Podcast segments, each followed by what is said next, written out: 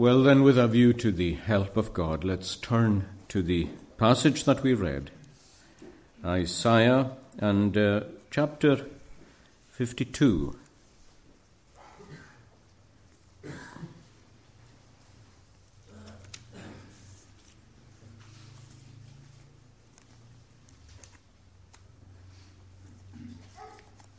And uh, reading at verse 13. Which, as I mentioned, is, is really, in a way, the text which the prophet goes on to explain and to expound. Behold, my servant shall deal prudently, he shall be exalted and extolled and be very high. My servant shall deal prudently or even prosper. The word can mean that too. I suppose because the person who does deal prudently or wisely will prosper. Some have even said that effectively that means that he shall reign well.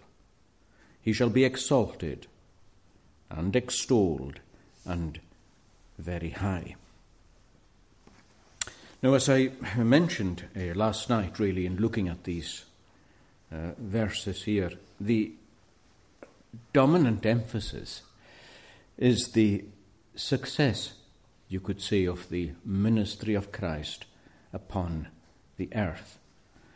And the reason the prophet emphasizes it so much, I suppose, is because if you looked at that ministry from a worldly perspective, if you considered how he got on himself and uh, how his life ended and so on, you may well be tempted to think of everything he did as a failure. Uh, but far from it. In everything God's servant does, he does it all prudently. He does it wisely, and it always prospers. And when his work is finished, he will be exalted and extolled and be very high. That means, of course, that he receives his own reward from God for everything that he has done. But of course, um, this promise of um, prosperity and exaltation is not going to be as straightforward as it appears.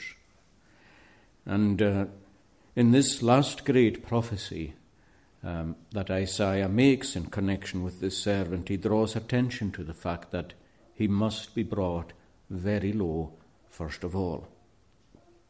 And he tells us that he will sink to extraordinary depths before he rises to extraordinary heights. And both the depths to which he sinks and the heights to which he rises are a source of astonishment to all who think upon them. We're told that many will be astonished when his visage is marred beyond that of any man. But the nations will be startled, and the kings will shut their mouths at him when he is exalted into extraordinary glory, being exalted and extolled and being very high. Now, yesterday we, well, we tried to look at him anyway, being brought very low in his suffering and death. And we really focused upon why the Lord suffered.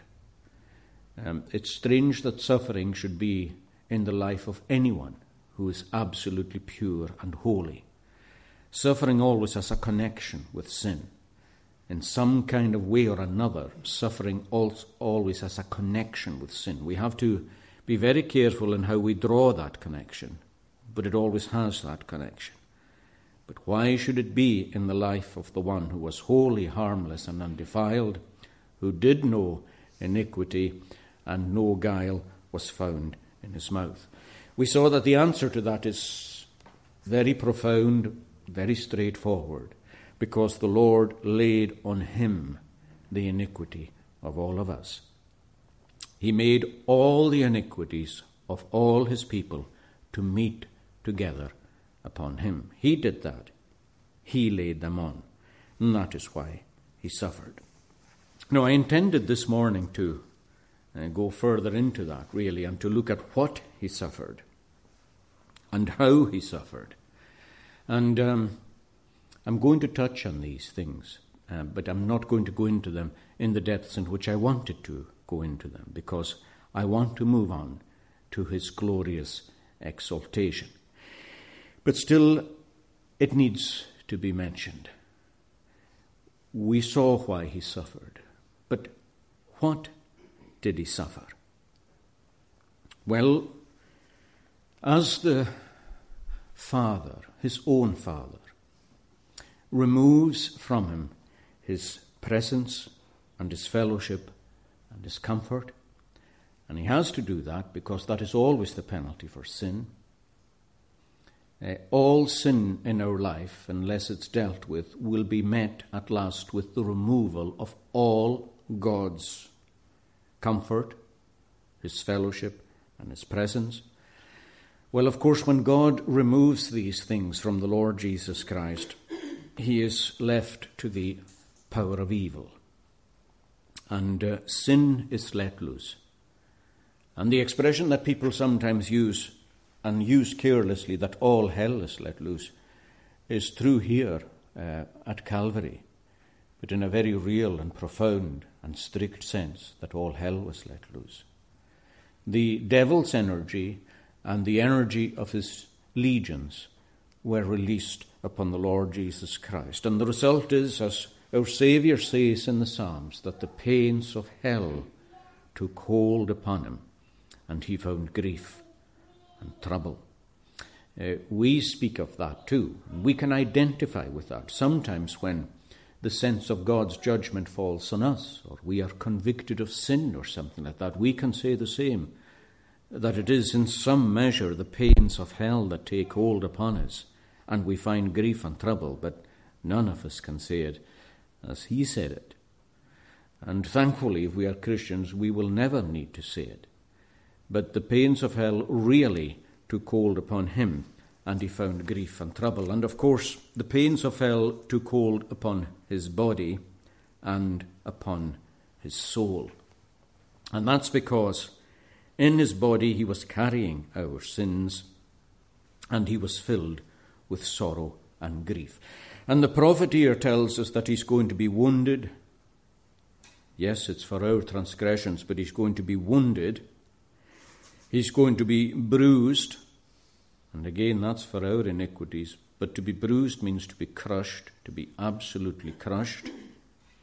And he's going to be scourged because it is by his stripes that we are healed. Now, the stripes refer to the wounds that the scourge leaves on your back. The, the Roman scourge was an awful scourge. It consisted of um, it was a whip that consisted of several leather um, uh, thongs that had sharp pieces of bone attached to them. And, and really, the back was scourged until the skin was off it. And, and very often, the administering it, of it was so careless that the whip could more or less land anywhere. But these were the things that the Lord was afflicted with it, and we're told that he was afflicted with it to the point where there was astonishment on the part of people who looked at him. Many were astonished at you. From a distance they saw his form marred beyond that of a son of, of any man. His body was mangled. Up close, we're told that his visage was marred, literally beyond that of a man. It doesn't mean there that his visage was more marred than anybody's, uh, which may indeed be true, but that it was marred beyond human recognition. You sometimes see, if you're unfortunate enough to see it, perhaps pictures or something of someone who has been uh, severely battered beyond recognition. Well, that is what the prophet is saying in connection with the face of the Lord Jesus Christ. Um, that's a face that was beaten uh, by officers of the Sanhedrin. It is a face that was beaten by the Roman soldiers. Uh, he was struck with the open palms. He was struck on his head with the stick that they had to symbolize his so called scepter. And that visage was marred beyond that of a man. Of course, a crown of thorns was famously pulled over his head too, which pulled the skin effectively down. And, well, it's marred beyond recognition. We're also told that he took all that suffering in a particular way. We're told that he suffered in silence. And that's emphasized twice, or it's emphasized by being told us twice. In verse 7 of chapter 53, we're told that he was oppressed and that he was afflicted, and yet he opened not his mouth. And he was led as a lamb to the slaughter. But again, just as a sheep before its shearers is silent, so he opened not his mouth. And when the Gospels are written in the New Testament, the Holy Spirit is very careful to draw our attention to that. That in the presence of the Sanhedrin, he says nothing until he's put on oath and required to say something. And again, in the presence of Pilate, he says nothing. Now, that's um, a remarkable silence. There was much that could have been said. The Lord could have said much in his own defense. But in some ways, you can understand a silence. You can understand it at the legal level. Why should he say anything? Everyone who came forward to make accusations about his life and character, they all ended up contradicting themselves. So much so, as I mentioned recently, that when the trial was disintegrating, the high priest stood up and tore his robes and he said to the defendant, What is this that they're saying against you? Now, it's not a judge's duty to get a defendant to explain what the accusations really are. But he's exasperated and he puts him on oath. So why say anything when no one can make a coherent accusation against yourself? But at a spiritual level, too, you can understand his silence. After all, it was this Saviour himself who told us not to cast out pearls before swine, lest they trample them underfoot and then turn on you and tear you apart. There are certain times which it's not appropriate to speak. There are certain people with whom it's not appropriate to share anything. And in the presence of the Sanhedrin, the time for preaching's finished. The Lord Jesus Christ had said what he had to say. And he said it plainly, as he said to them, for three years. He taught openly in the temple. There's nothing left to be said. And the silence in that respect becomes a silence of condemnation upon themselves. And sometimes the, the worst thing that can happen to you is when God stops speaking to you and when he stops communicating. It's the worst thing of all because it's a silence of judgment as though God has nothing more to say until he pronounces a final judgment. I suppose you'll remember that the, um, the idea came to Pilate when he was trying Christ that, he, well, he was finding it. He was finding it difficult himself. He decided, since he heard he was from Galilee, that, and Galilee was Herod's jurisdiction, that he would send him to Herod. Herod, of course, was so glad to see him because he had many questions to answer him, and he asked them, but we're told that he answered him not a word. Not a word. Why? Well, again, at the spiritual level, it was casting pearls before swine. Herod had heard enough, and the fact is that Herod just wasn't going to hear any more. And that's a solemn thought when God says, I'm not telling you anymore. But I think, to be honest, that although all these things are true and present here, I think there's a deeper reason for the silence yet, and in many ways it's more profound.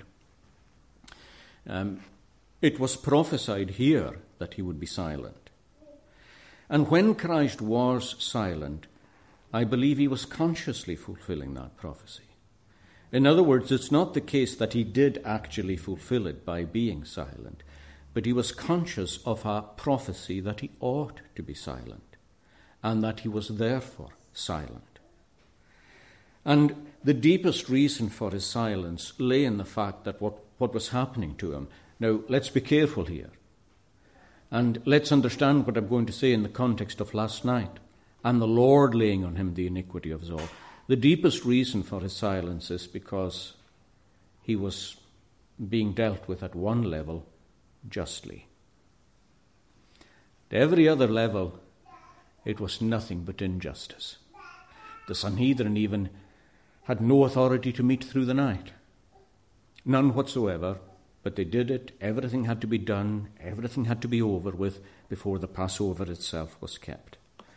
There was nothing but injustice at one level, but nothing but justice at another. Christ is deeply conscious that he doesn't stand there as an innocent man. He stands there as a guilty man.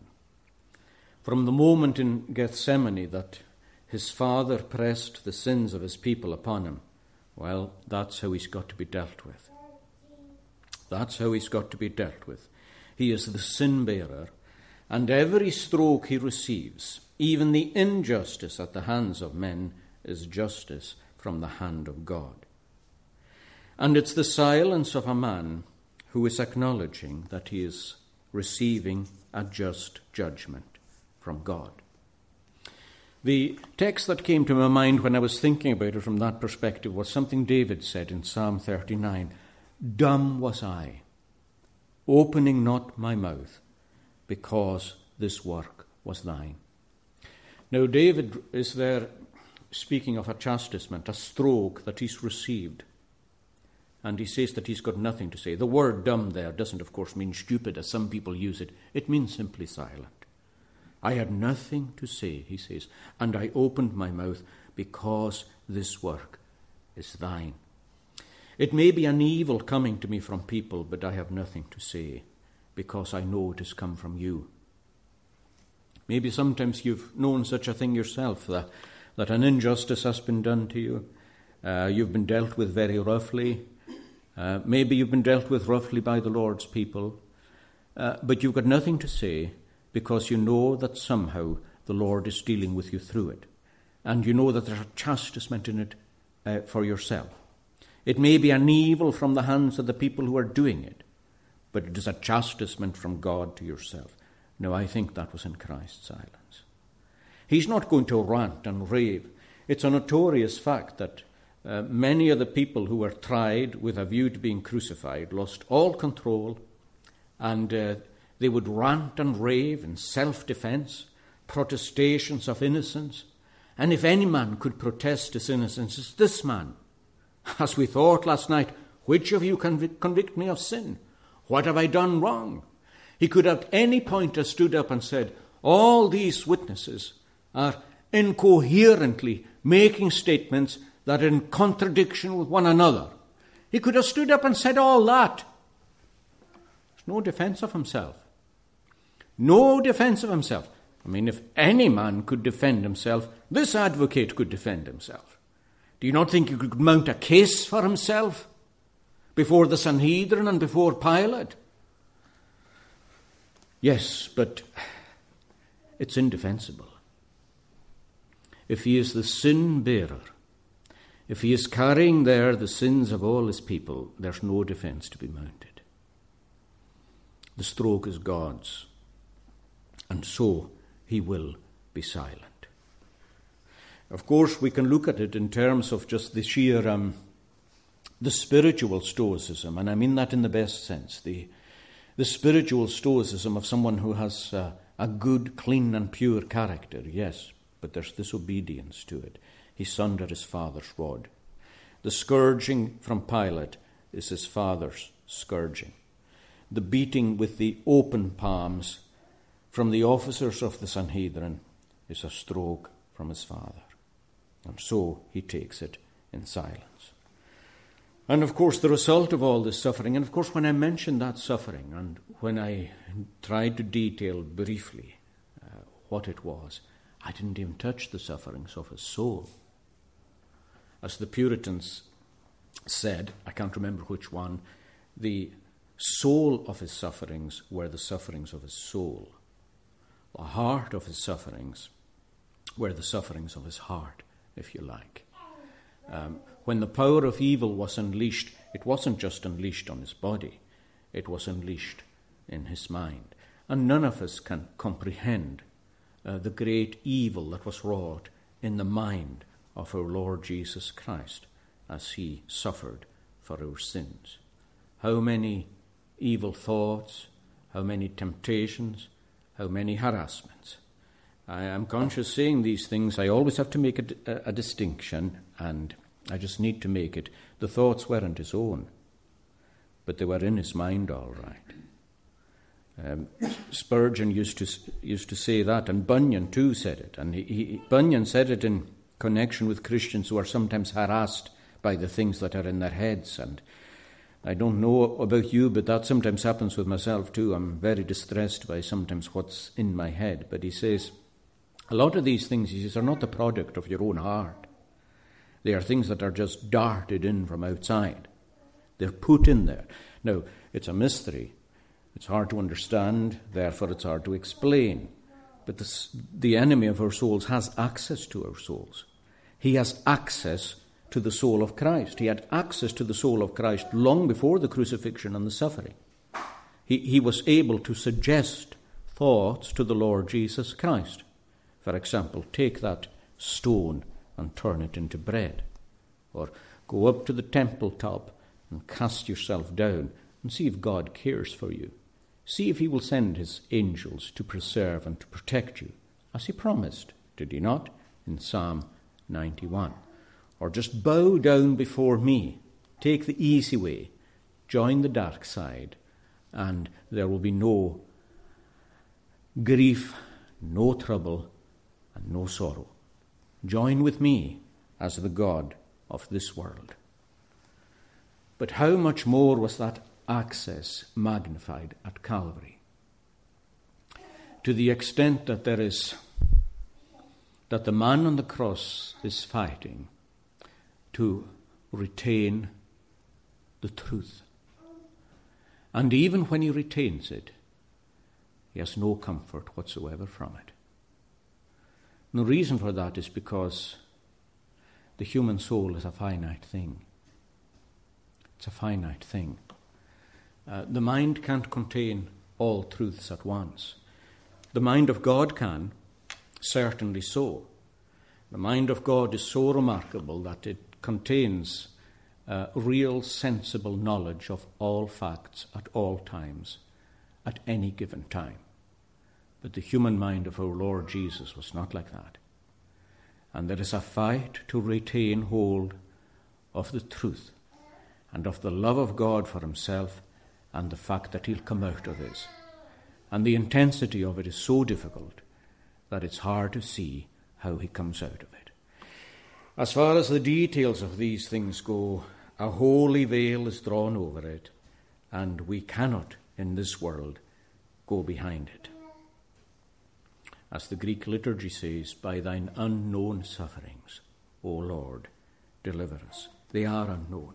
But the result of all that is that this Messiah, as the passage tells us, is cut off. And you'll remember last night I drew attention to the power in those words that he was cut off in verse 8 from the land of the living, which means he was excommunicated.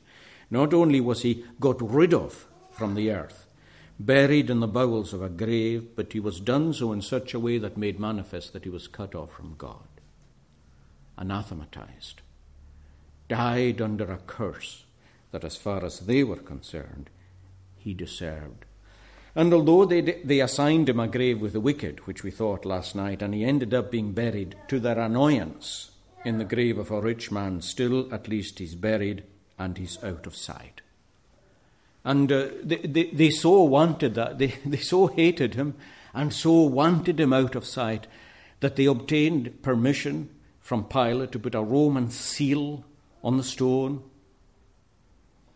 and to set a guard on the stone, because they said he, he spoke of rising again. He spoke of himself as being someone who lives forever. Well, put a guard on this in case the disciples come and steal away the body and pretend that he has risen. Were they afraid that he would?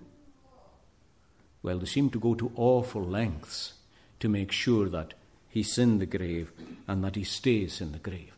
And the Roman seal upon it, well, you can't have a bigger authority than the seal of Rome in this world. When the seal of Rome went on the tomb, it's effectively saying, do not disturb. And that, friends, should be that. He should uh, not only be dead, but stay dead. He dies accursed, out of sight, and hopefully, these Jews think, out of mind. At least after a while, people will forget that he was ever there. But then the second source of astonishment comes in. And that's what I want to consider with you this morning. The second source of astonishment, which silences kings, which silences everyone who thinks about it. And in fact, God tells us to behold it in verse 13. Think about this, he says, my servant. Yes, he will go low. But think about this, look at it, consider it, marvel at it, be silent in the face of it yourself, that my servant shall deal prudently to the point where he shall be exalted and extolled and be very high. He deals wisely in all that he does.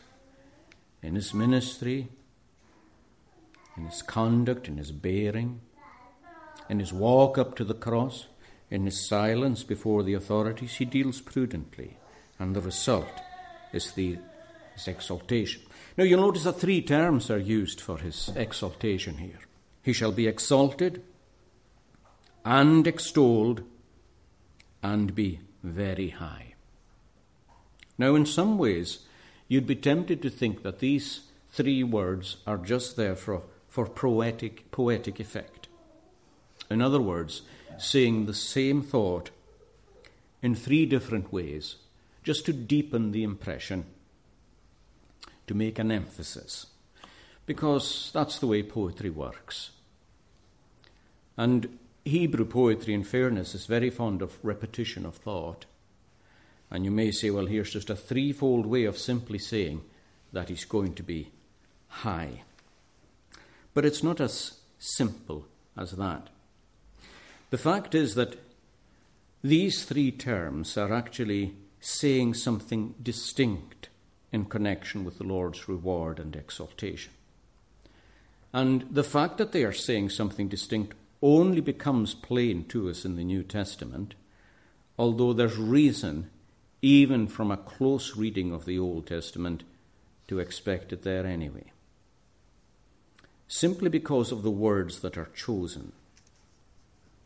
The words that are chosen are effectively saying, My servant shall be raised, he shall be lifted up, and he shall be very high.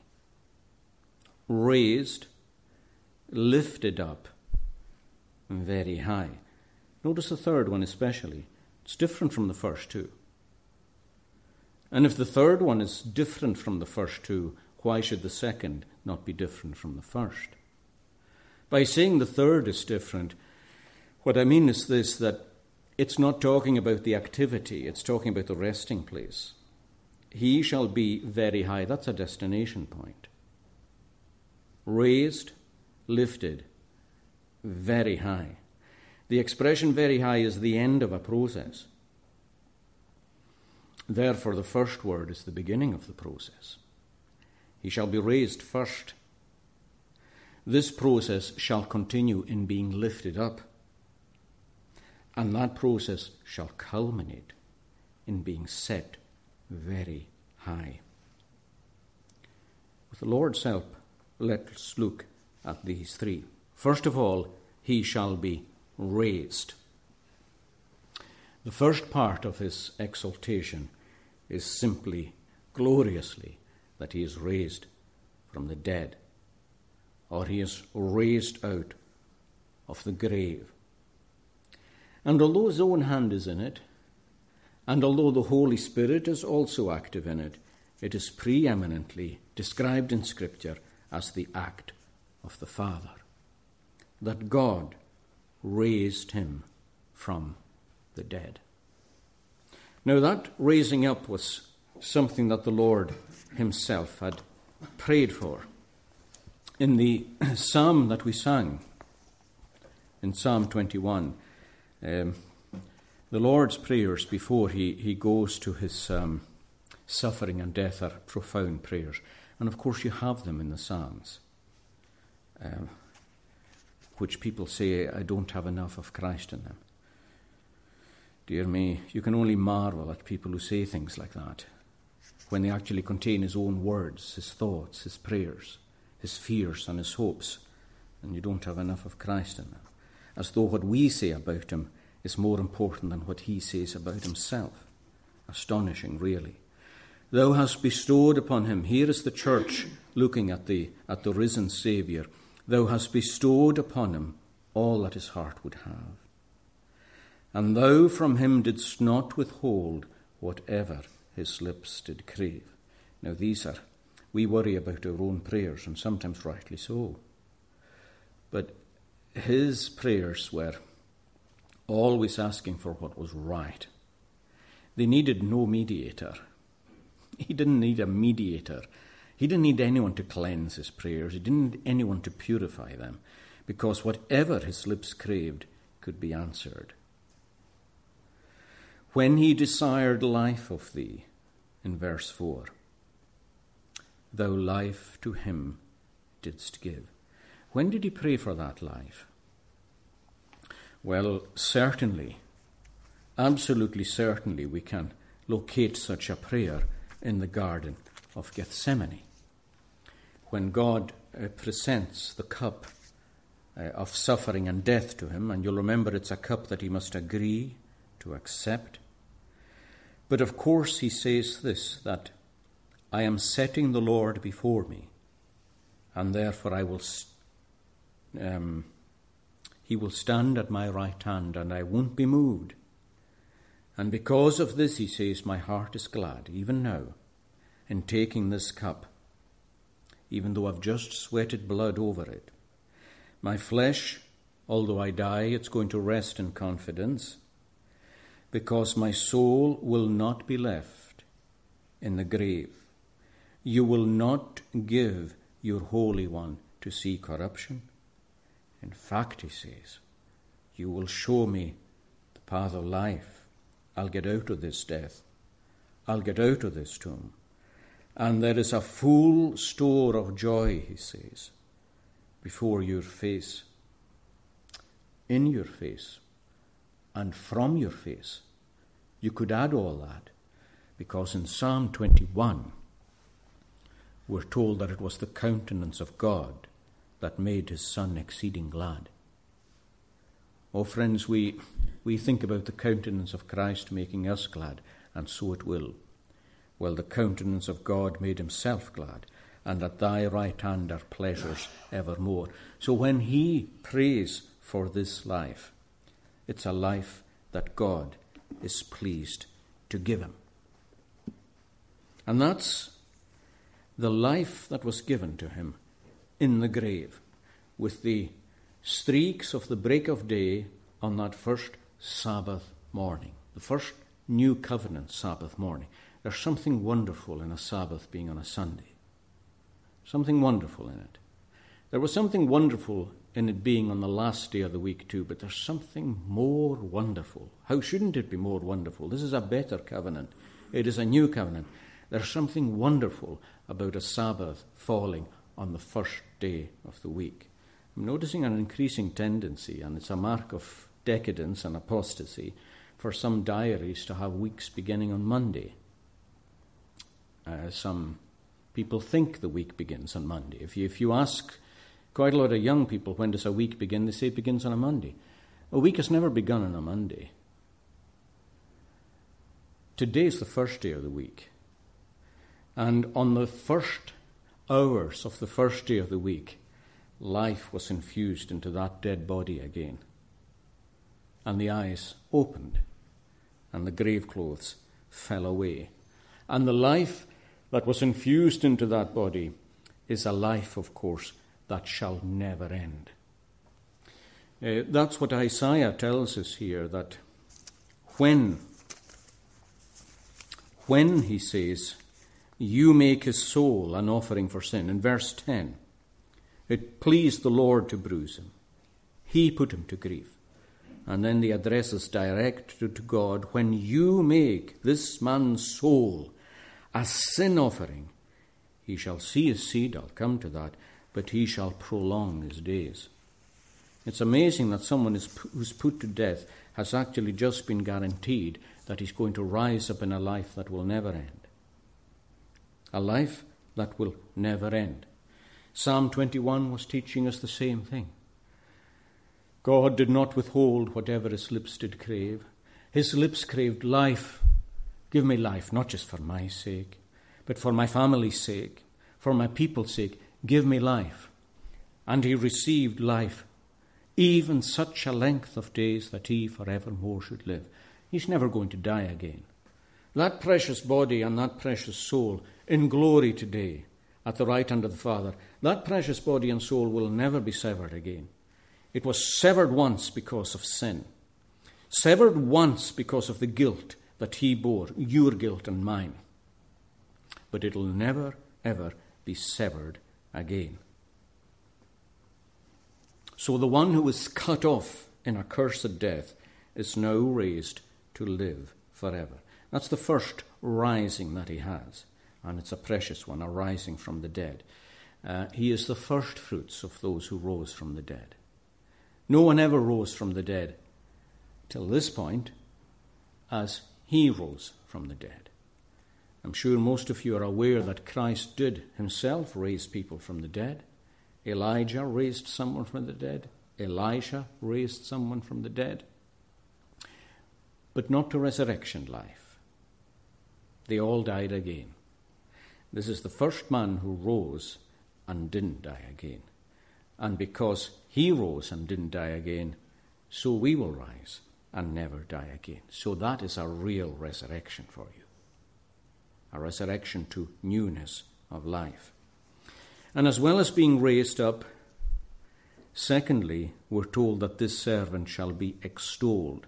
You might have a marginal note beside the word extolled. You just might have, depending on the Bible that you have.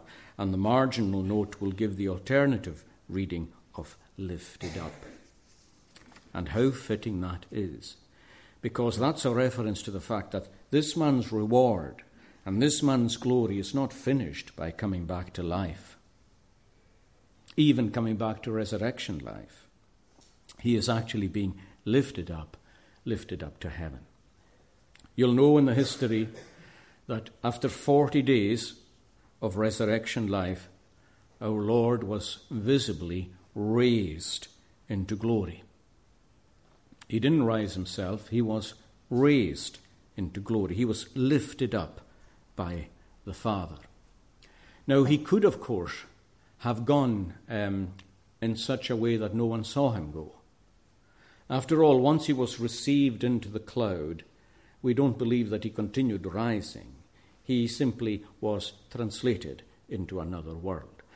But for our sakes, we see him being lifted up, because that is communicating to us that he is being received up into glory. As Paul says in 1 Timothy 3:16, received up into glory. Now, that was prophesied of him as well. The Lord Jesus knew that he would be lifted up body and soul.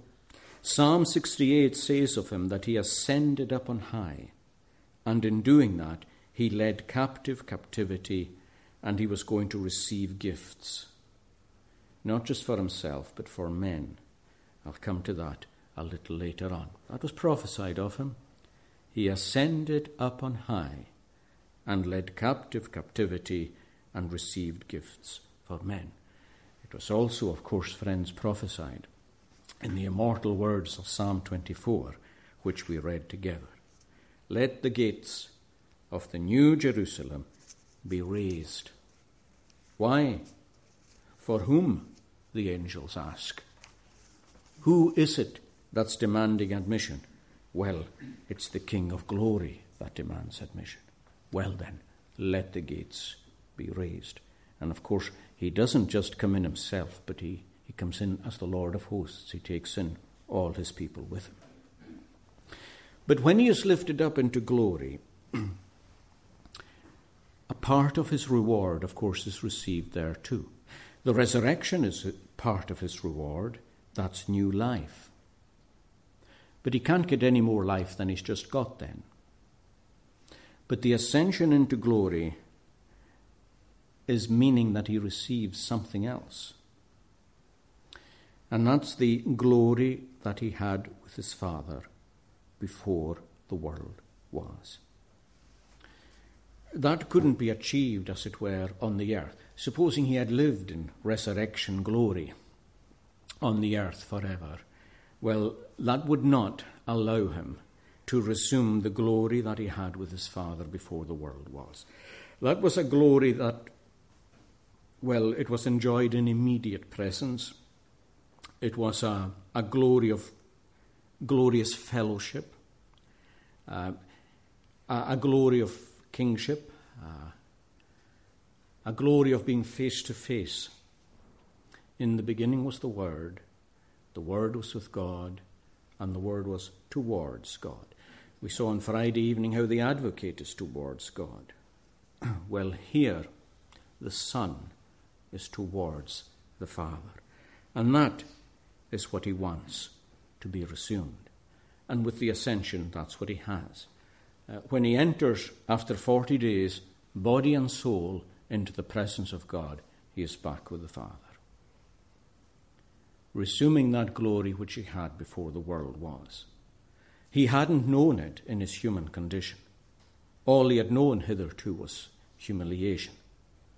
But now, in his human condition, he shares a glory with his Father. That is the second part of his reward. So he is raised in resurrection, he is lifted up in his ascension. But then we are told that his exaltation goes even higher than that.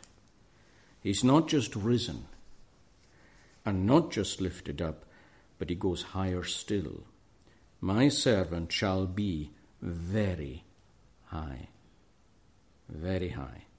That's the end of the process. It's the termination point. But how high that height actually is. And how high is it? Well, it's the height that he attains to when he is invested with formal kingship, he is crowned with glory and honour, and he is sat down at the right hand of God with all authority formally given him in heaven and upon the earth.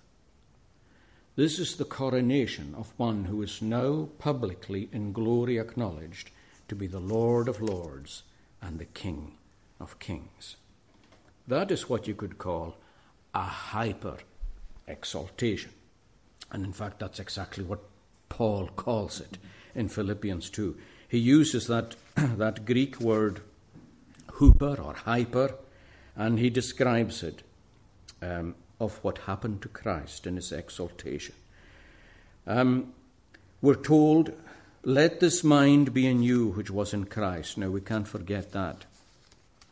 This sublime statement about um, what Christ became and what he became in order to become something. It's told us with a view to keep us humble.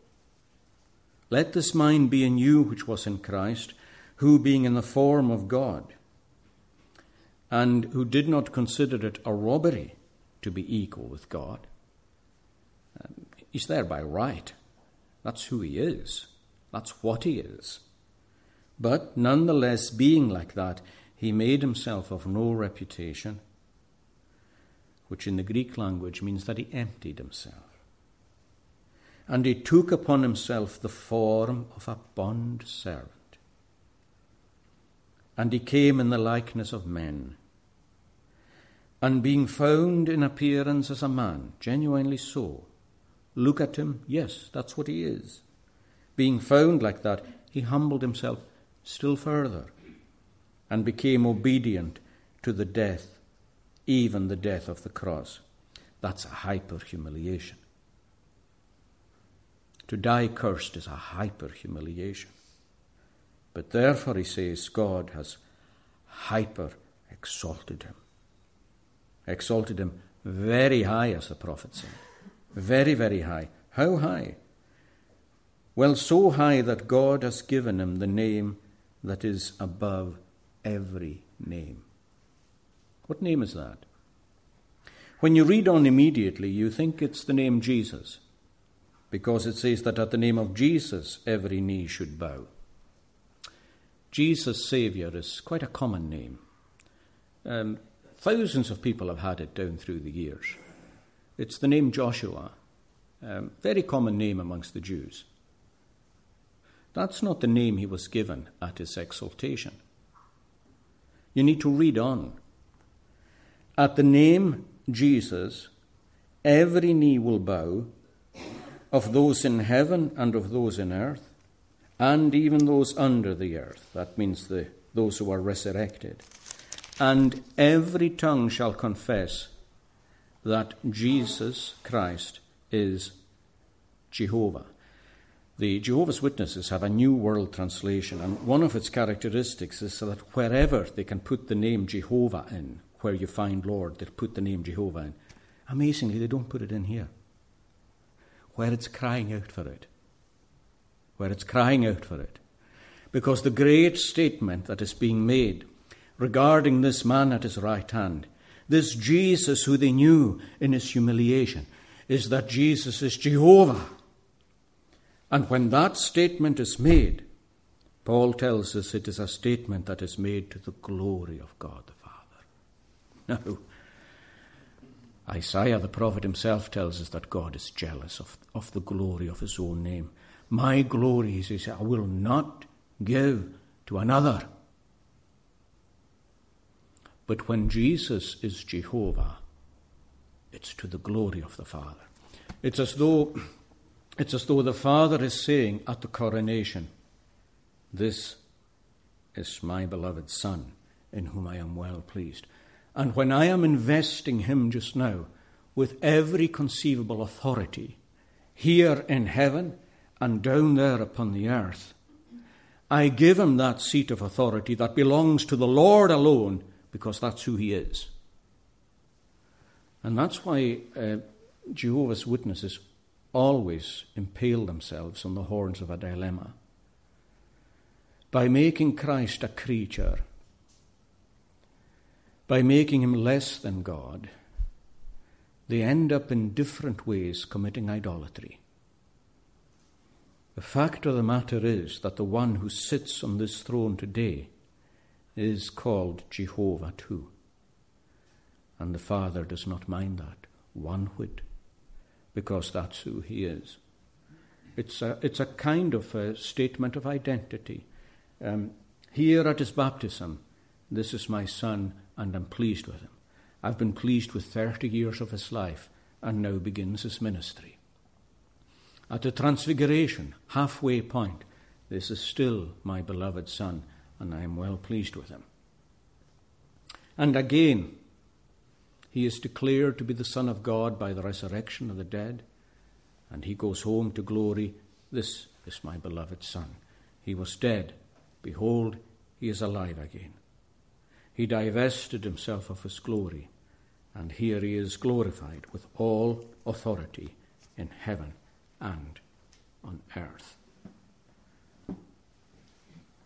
So Isaiah is telling us that he stoops as low as he possibly could and then he is raised as high as he possibly could be. But you'll notice that Isaiah doesn't stop there either, because he goes on to emphasize what the Lord Jesus Christ does on his throne.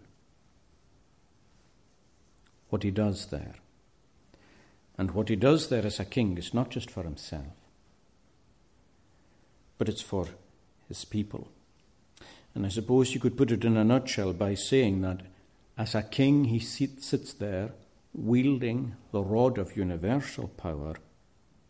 As King of kings and Lord of lords, so that the pleasure of God will prosper in his hand.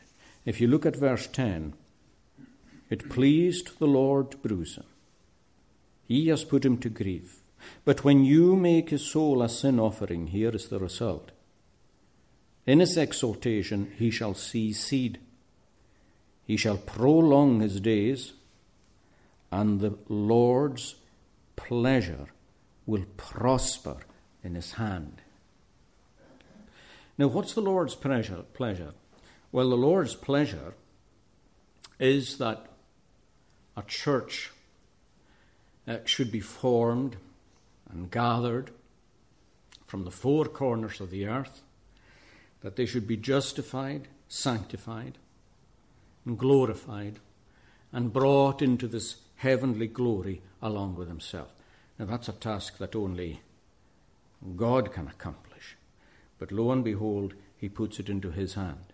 He says, I am putting a scepter of all authority in heaven and earth into your hand, and my pleasure will prosper in your hand.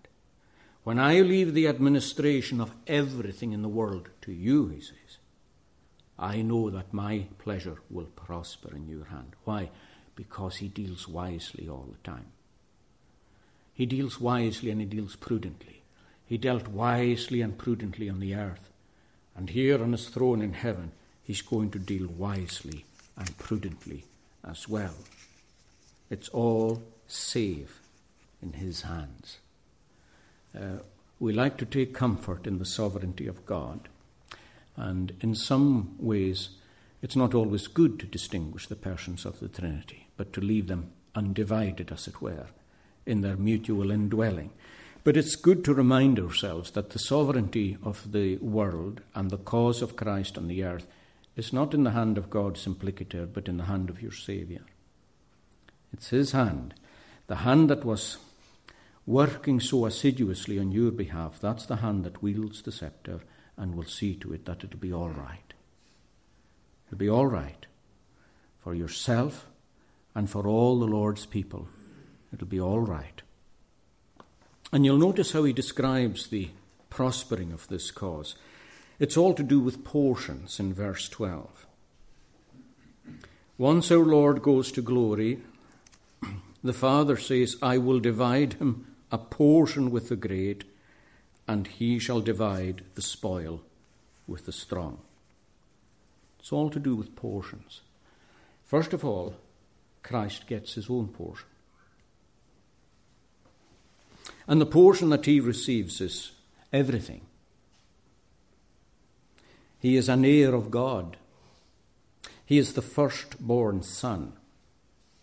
He's not a son by adoption like you are. We today we're sons and daughters by adoption. We're going to get our portion too, and I'll come to that in a minute. But it's the firstborn who gets it all first. It's all put into his hands. He's not there by adoption, he's there by eternal generation. Uh, that's a, that's a remarkable thing. There was, there was never a point at which he was not a son, and at which the Father was not his Father.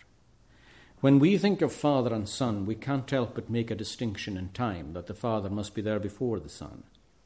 Absolutely, because we are finite creatures in time. But in connection with the Eternal One, the Father and the Son were both always there, except in that relation. They never did not exist except as Father, Son. Always a Son, always a Father. And He receives the portion. And if you're to ask, well, what portion does this servant receive when he goes home, when he's crowned with glory and honour, when he's sat down at the right hand of the Father? What is his portion? What does he get? Well, the answer to that is that he gets absolutely everything. He gets the church, and he gets everything that the church needs for her life because that's what he wanted. That's what he wanted. Uh, he was always God. There was nothing that he lacked in that respect. But he wanted a church. He wanted you and me. He wanted our life and he wanted our fellowship.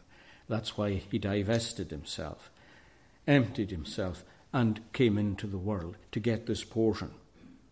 To get this portion. And this portion was a church and everything that that church needed. The church is his special possession, and everything she needs, well, he's bought that too. All that she needs in this life and what she needs in the life to come. You'll notice that this portion is actually called a spoil. I don't know if that's ever perplexed you in verse 12. I will divide him a portion, and he shall divide the portion which is certainly called a spoil. He'll divide it with the strong. Why is this portion that God gives him in heaven, the church and all she needs, why is it called a spoil? Well, because it's the plunder of war. It's the plunder of war. In other words, Christ fought for it, fought a battle for it. That battle culminated, of course, in Calvary. And he won it. He won it. He won the church. He won the bride. He fought for the bride, and he won the bride. And he won all that the bride needed for her comfort and her peace and her happiness. Every husband wants that for his wife. Every real husband does, anyway. He wants her happiness, her contentment, and her peace. And he won that. Of whom? Well, you know, friends, that everything we could have had, we lost. We lost it all. Adam had everything. Well, when I say everything, uh, I'd like to qualify that. In one respect, Adam and Eve had everything. The only thing they lacked was what God would have given them had they stayed that way. And God had plenty to give. What, what He had given them was just the start. But had they remained true and loyal, there was a lot more to give. So when we fell from our purity and holiness, when Adam and Eve fell in their purity and holiness, they didn't just lose what they had, they lost what they could have had. They lost it all what they had and what they could have had. And that could only come back by conflict. And make no mistake that our Lord and Saviour was fighting a battle in this life. And all his enemies knew that one sin meant that he could never recover any of it again. What was required on his part was purity, absolute obedience, covenant faithfulness. I mean, he's these people's representative heads. If he's going to get back what they lost, and if he's going to get back what they could have had, he needs to stand, he needs to fight. And he fought, and he stood, and he was triumphant. That famously is the reason why, although he appeared, well, didn't just appear, but when he was so exhausted on the cross, he raised his head in triumph and said, It is finished. I fought the good fight, and I have crushed the head of the serpent. He was crushed. Yes, he was crushed himself for our iniquities. Crushed. Ah, but not finally crushed. That indignity belonged to the devil. So he purchased back not just what we lost, but all that we could have had. And that's why, of course, our place in glory is higher than Adam's place in the garden. That's why the paradise to which we're going, friends, is greater than the paradise that Adam and Eve walked in. Because the portion that Christ got is a spoil of war and contains what could have been as well as what was. That's a full cup. That's a full portion. And you'll notice then that this portion or spoil that Christ is given by God, which includes everything, is actually shared out because at the end of verse 12, he shall divide the spoil with the strong. He's going to share the inheritance with his family. Now, that was the firstborn's duty. So the father gives everything to the firstborn, the firstborn's responsibility then is to take it and to distribute it fairly among the family. That may or may not happen in a sinful world. Oh, but it happens in this world. It happens in this heavenly world, and it happens in connection with this firstborn son. He shares it with a family. Who are the family? One of the things they cast in Christ's face on the cross in verse 8 is when he's taken from prison, when he's taken from arrest and from judgment, from the formal judgment of the Sanhedrin, which they thought was godly.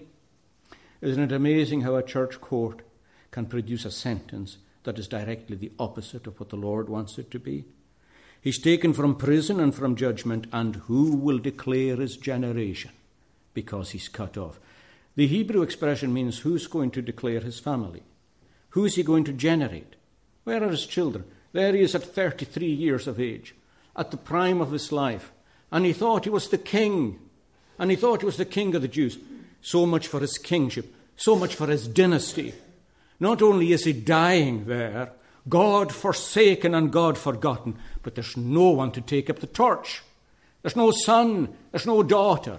Short lived dynasty, king of the Jews for a moment in time.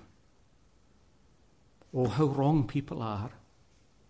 How wrong these assessments. No wonder the, no wonder the repentant Jew who's speaking in this chapter says, How wrong did we get it? How wrong are you getting it in connection with the Lord Jesus Christ if you're not understanding who he really is and where he is today? How wrong can you get it? No, verse 10 tells us that when the Lord bruises him and puts him to grief, when the Lord makes him a sin offering, he shall see his seed. Family. He shall see the labour of his soul. He's giving birth on the cross. It's a spiritual labour. His agonies and his pains are the pains of a woman giving birth. Giving birth to what? To a church.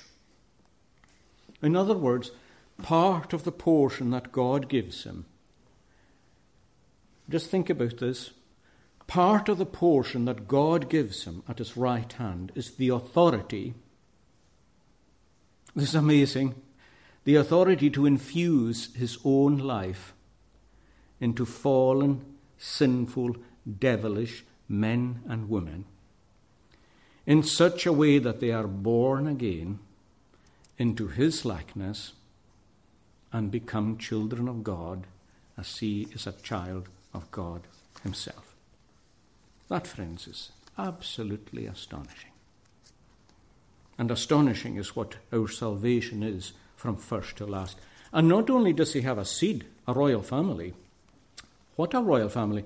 I don't know if you ever noticed the way that chapter 53 just slides into 54. Look how 54 opens. Sing O barren, you who have not borne. Now here's, here's a church. Break forth into singing and cry aloud, you who have not laboured with child.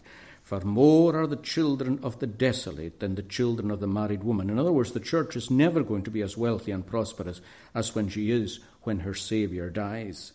And in verse 2, this is a wonderful call.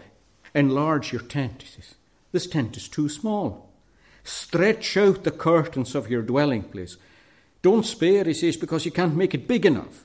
Lengthen your cords, strengthen your stakes, because he says you're going to expand to the right and you're going to expand to the left, and your descendants will inherit the nations and will make the desolate cities inhabited.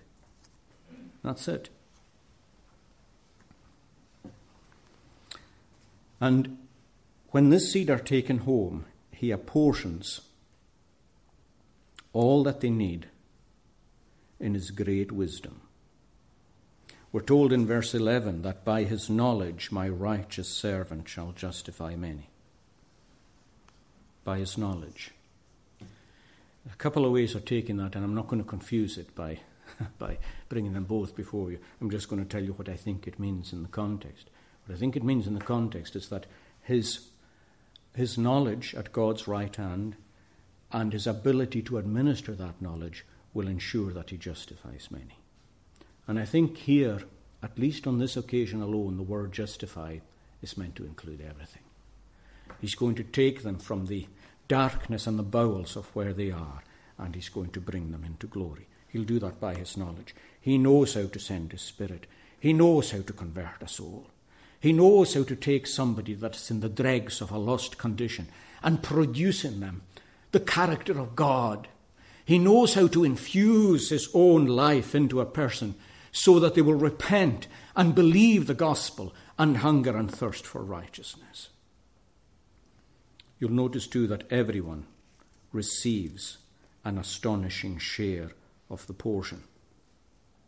Ephesians 1 tells us that every single one of God's people is blessed with every spiritual blessing in heavenly places. He'll see to it that, that that's your portion. Starts here. But, friends, as Christians, our life has only just begun. I feel sorry for the world whose life is just always getting to a close. I mean, it doesn't matter how young you are, you're dying. You're dying. We're not. We're just starting to live. Just starting to live. And the portion means that every spiritual blessing and heavenly placing belongs to every Christian man and woman. Now, we're all vessels of a different size, but all these vessels will be filled full with all the blessings that you can contain, because that's God's will for you. And he will see then of the fruit of his labour, and he shall be satisfied. He shall see the labour of his soul. He shall see the fruit of the labour. Labour there means the fruit of it. Let's say I was a, a builder and I built a house. And let's say I looked at the house and let's say I said to someone, I'm looking at the labour of my hands you immediately know that what I mean is that I'm looking at the result of the labour of my hands. That's what it means here. As this church is brought home to glory, even as she's being fed on earth, I'm seeing of the labour of my soul and I'm satisfied. Uh, I'll leave the little bit I have to say, and it is really one more thought, but I'll leave it to the table. Now, of course, in uh, fencing the Lord's table, I think we need to recognize that we have all been given our tokens and uh, we are already sitting at the Lord's table. Uh, normally we come to it, but in some circumstances we are already sitting at it. And if you are here, uh, by the way, in membership in another uh, Reformed Evangelical Church, then please join with us at the table if you have not already done so. It's customary just to state briefly who should be there. The table is being fenced week by week, and I hope we understand that. But just in connection to, in connection with the things that were said recently, as um, was brought before us on the Thursday evening, have you yourself seen the one that you have pierced? And have you learned to mourn for your own sins? and to consider the price that was paid for you. In connection with even what was brought before us on Friday evening, is it your goal today that you sin not? Are you hungering and thirsting for righteousness? Is your longing to be Christ like? Are you able to say that you are enlisting the services of an advocate? Are you looking to Jesus Christ as your only hope and as the forgiver of your sin and as your Lord in life? And as you're coming today to the table of the Lord, do you discern, as Paul says, his body and blood? In other words, what is the meal to you? What is it to you? Is it something that you do just to be part of a group? Is it something that you do because you think you just have to do it to get to heaven? Or is it something that you do because you really value it? You know what the symbols speak of. You value that body. You value that blood. You value that life. You value that death. You value his kingly intercession at the right hand and the scepter that he stretched out over you. These things matter to you. In fact, they're your all, they're your everything. Everything else is seen in the light of that, and in some ways just pale into insignificance in comparison with that. If these things are true, then surely the Lord's table uh, belongs to you. Now we read on the night in which the Lord was betrayed uh, an authority for observing the Lord's Supper. He tells us that, that's the Apostle Paul tells us that he received from the Lord that which I also delivered to you. That the Lord Jesus, on the same night in which he was betrayed, took bread. And when he had given thanks, he broke it and said, Take, eat. This is my body which is broken for you. Do this in remembrance of me. In the same manner, he also took the cup after supper, saying, This cup is the new covenant in my blood. This do as often as you drink it in remembrance of me. Now, of course, um, we should remember really that we're sitting at a table. At least that's how we're to see ourselves. We just remain seated at the table as we say grace, as we ask God's blessing not upon an ordinary meal, but upon a spiritual meal. And uh, let's do that and call together on the name of the Lord.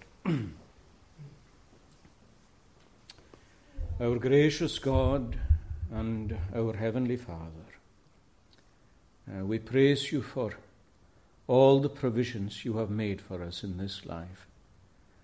Everything needful to see us through this valley as strangers and pilgrims until at last we descend the, ascend the mount of the Lord. And uh, we praise you for the green pastures and for the still waters and the rod and the staff that comfort us and for providing a provision for us, even in the presence of our enemies. And there are many devils and demons who are out to do harm, but they cannot help themselves being observers of the fact that you nourish your people. And we are witnesses of these things too. And what we have before us are tokens that the Lord has loved us, that He loves us still and will love us forever, that we are in a banqueting house and the banner over us is love. We bless you for the fellowship that there is at the Lord's table. And although in one way our eyes are firmly fixed upon our Lord, and the body that is broken and the blood that is shed, still we are thankful for brothers and sisters who are with us too. Oh, may we always be companions of those who love and fear your name. We delight that there are old and young here, that there are men and women, that there are rich and poor, and you bring your people from the north and the south and from the east and the west, and you give us to sit with your people in heavenly places and in glory itself. We remember those who can't be at this table today, but who would love to be. And we pray that you would be their portion, whether they are restrained by work and by distance or by old age or infirmity. O grant that they too would be partakers of Christ, even as we are partakers of Christ. We remember our brother who is at the table for the first time and pray that this may be the beginning of many and ask that you would strengthen and encourage him on this pilgrimage. O Lord, do us good we don't know how long we have in this world, but the best wine is kept to the end for your people. And there is no supper on this earth comparable with the marriage supper of the Lamb. We look forward to all that you have for us. Bless the portion we receive. Turn this morsel of bread and this mouthful of wine into powerful symbols and even carriers of our Lord's great grace to our needy, hungry, and thirsty souls. In the precious name of Christ our Lord. Amen. Now, just really, we have been thinking about these things over the last few days, and in some ways, it makes a table address maybe rather redundant. But at the same time, can I just bring one thought before you, and it is really one.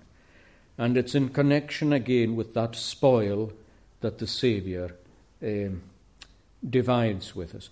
You'll notice that he receives it from the Father, and then he divides it himself. So he gets it from the Father, and he's in charge of the division. But we're told that he divides the spoil with the strong. The strong is a strange way to describe uh, you and me. And particularly, I suppose, when it comes to the Lord's table, we very often feel ourselves to be weak rather than strong. But as John reminds us in his first letter, he tells us that we are strong because the Word of God dwells within us, because Christ Himself, by His Spirit, dwells within us, and therefore we are overcomers. And even as Christ overcame, we too are overcoming. The fact that you're sitting here again at the Lord's table, hungry and thirsty, is a sign that you're overcoming. You can look at other parts of your life and say, What progress am I making? But if you're here hungry and thirsty, still today testifying with the Lord's people, you are overcoming. And you are strong because you're strong in the Lord.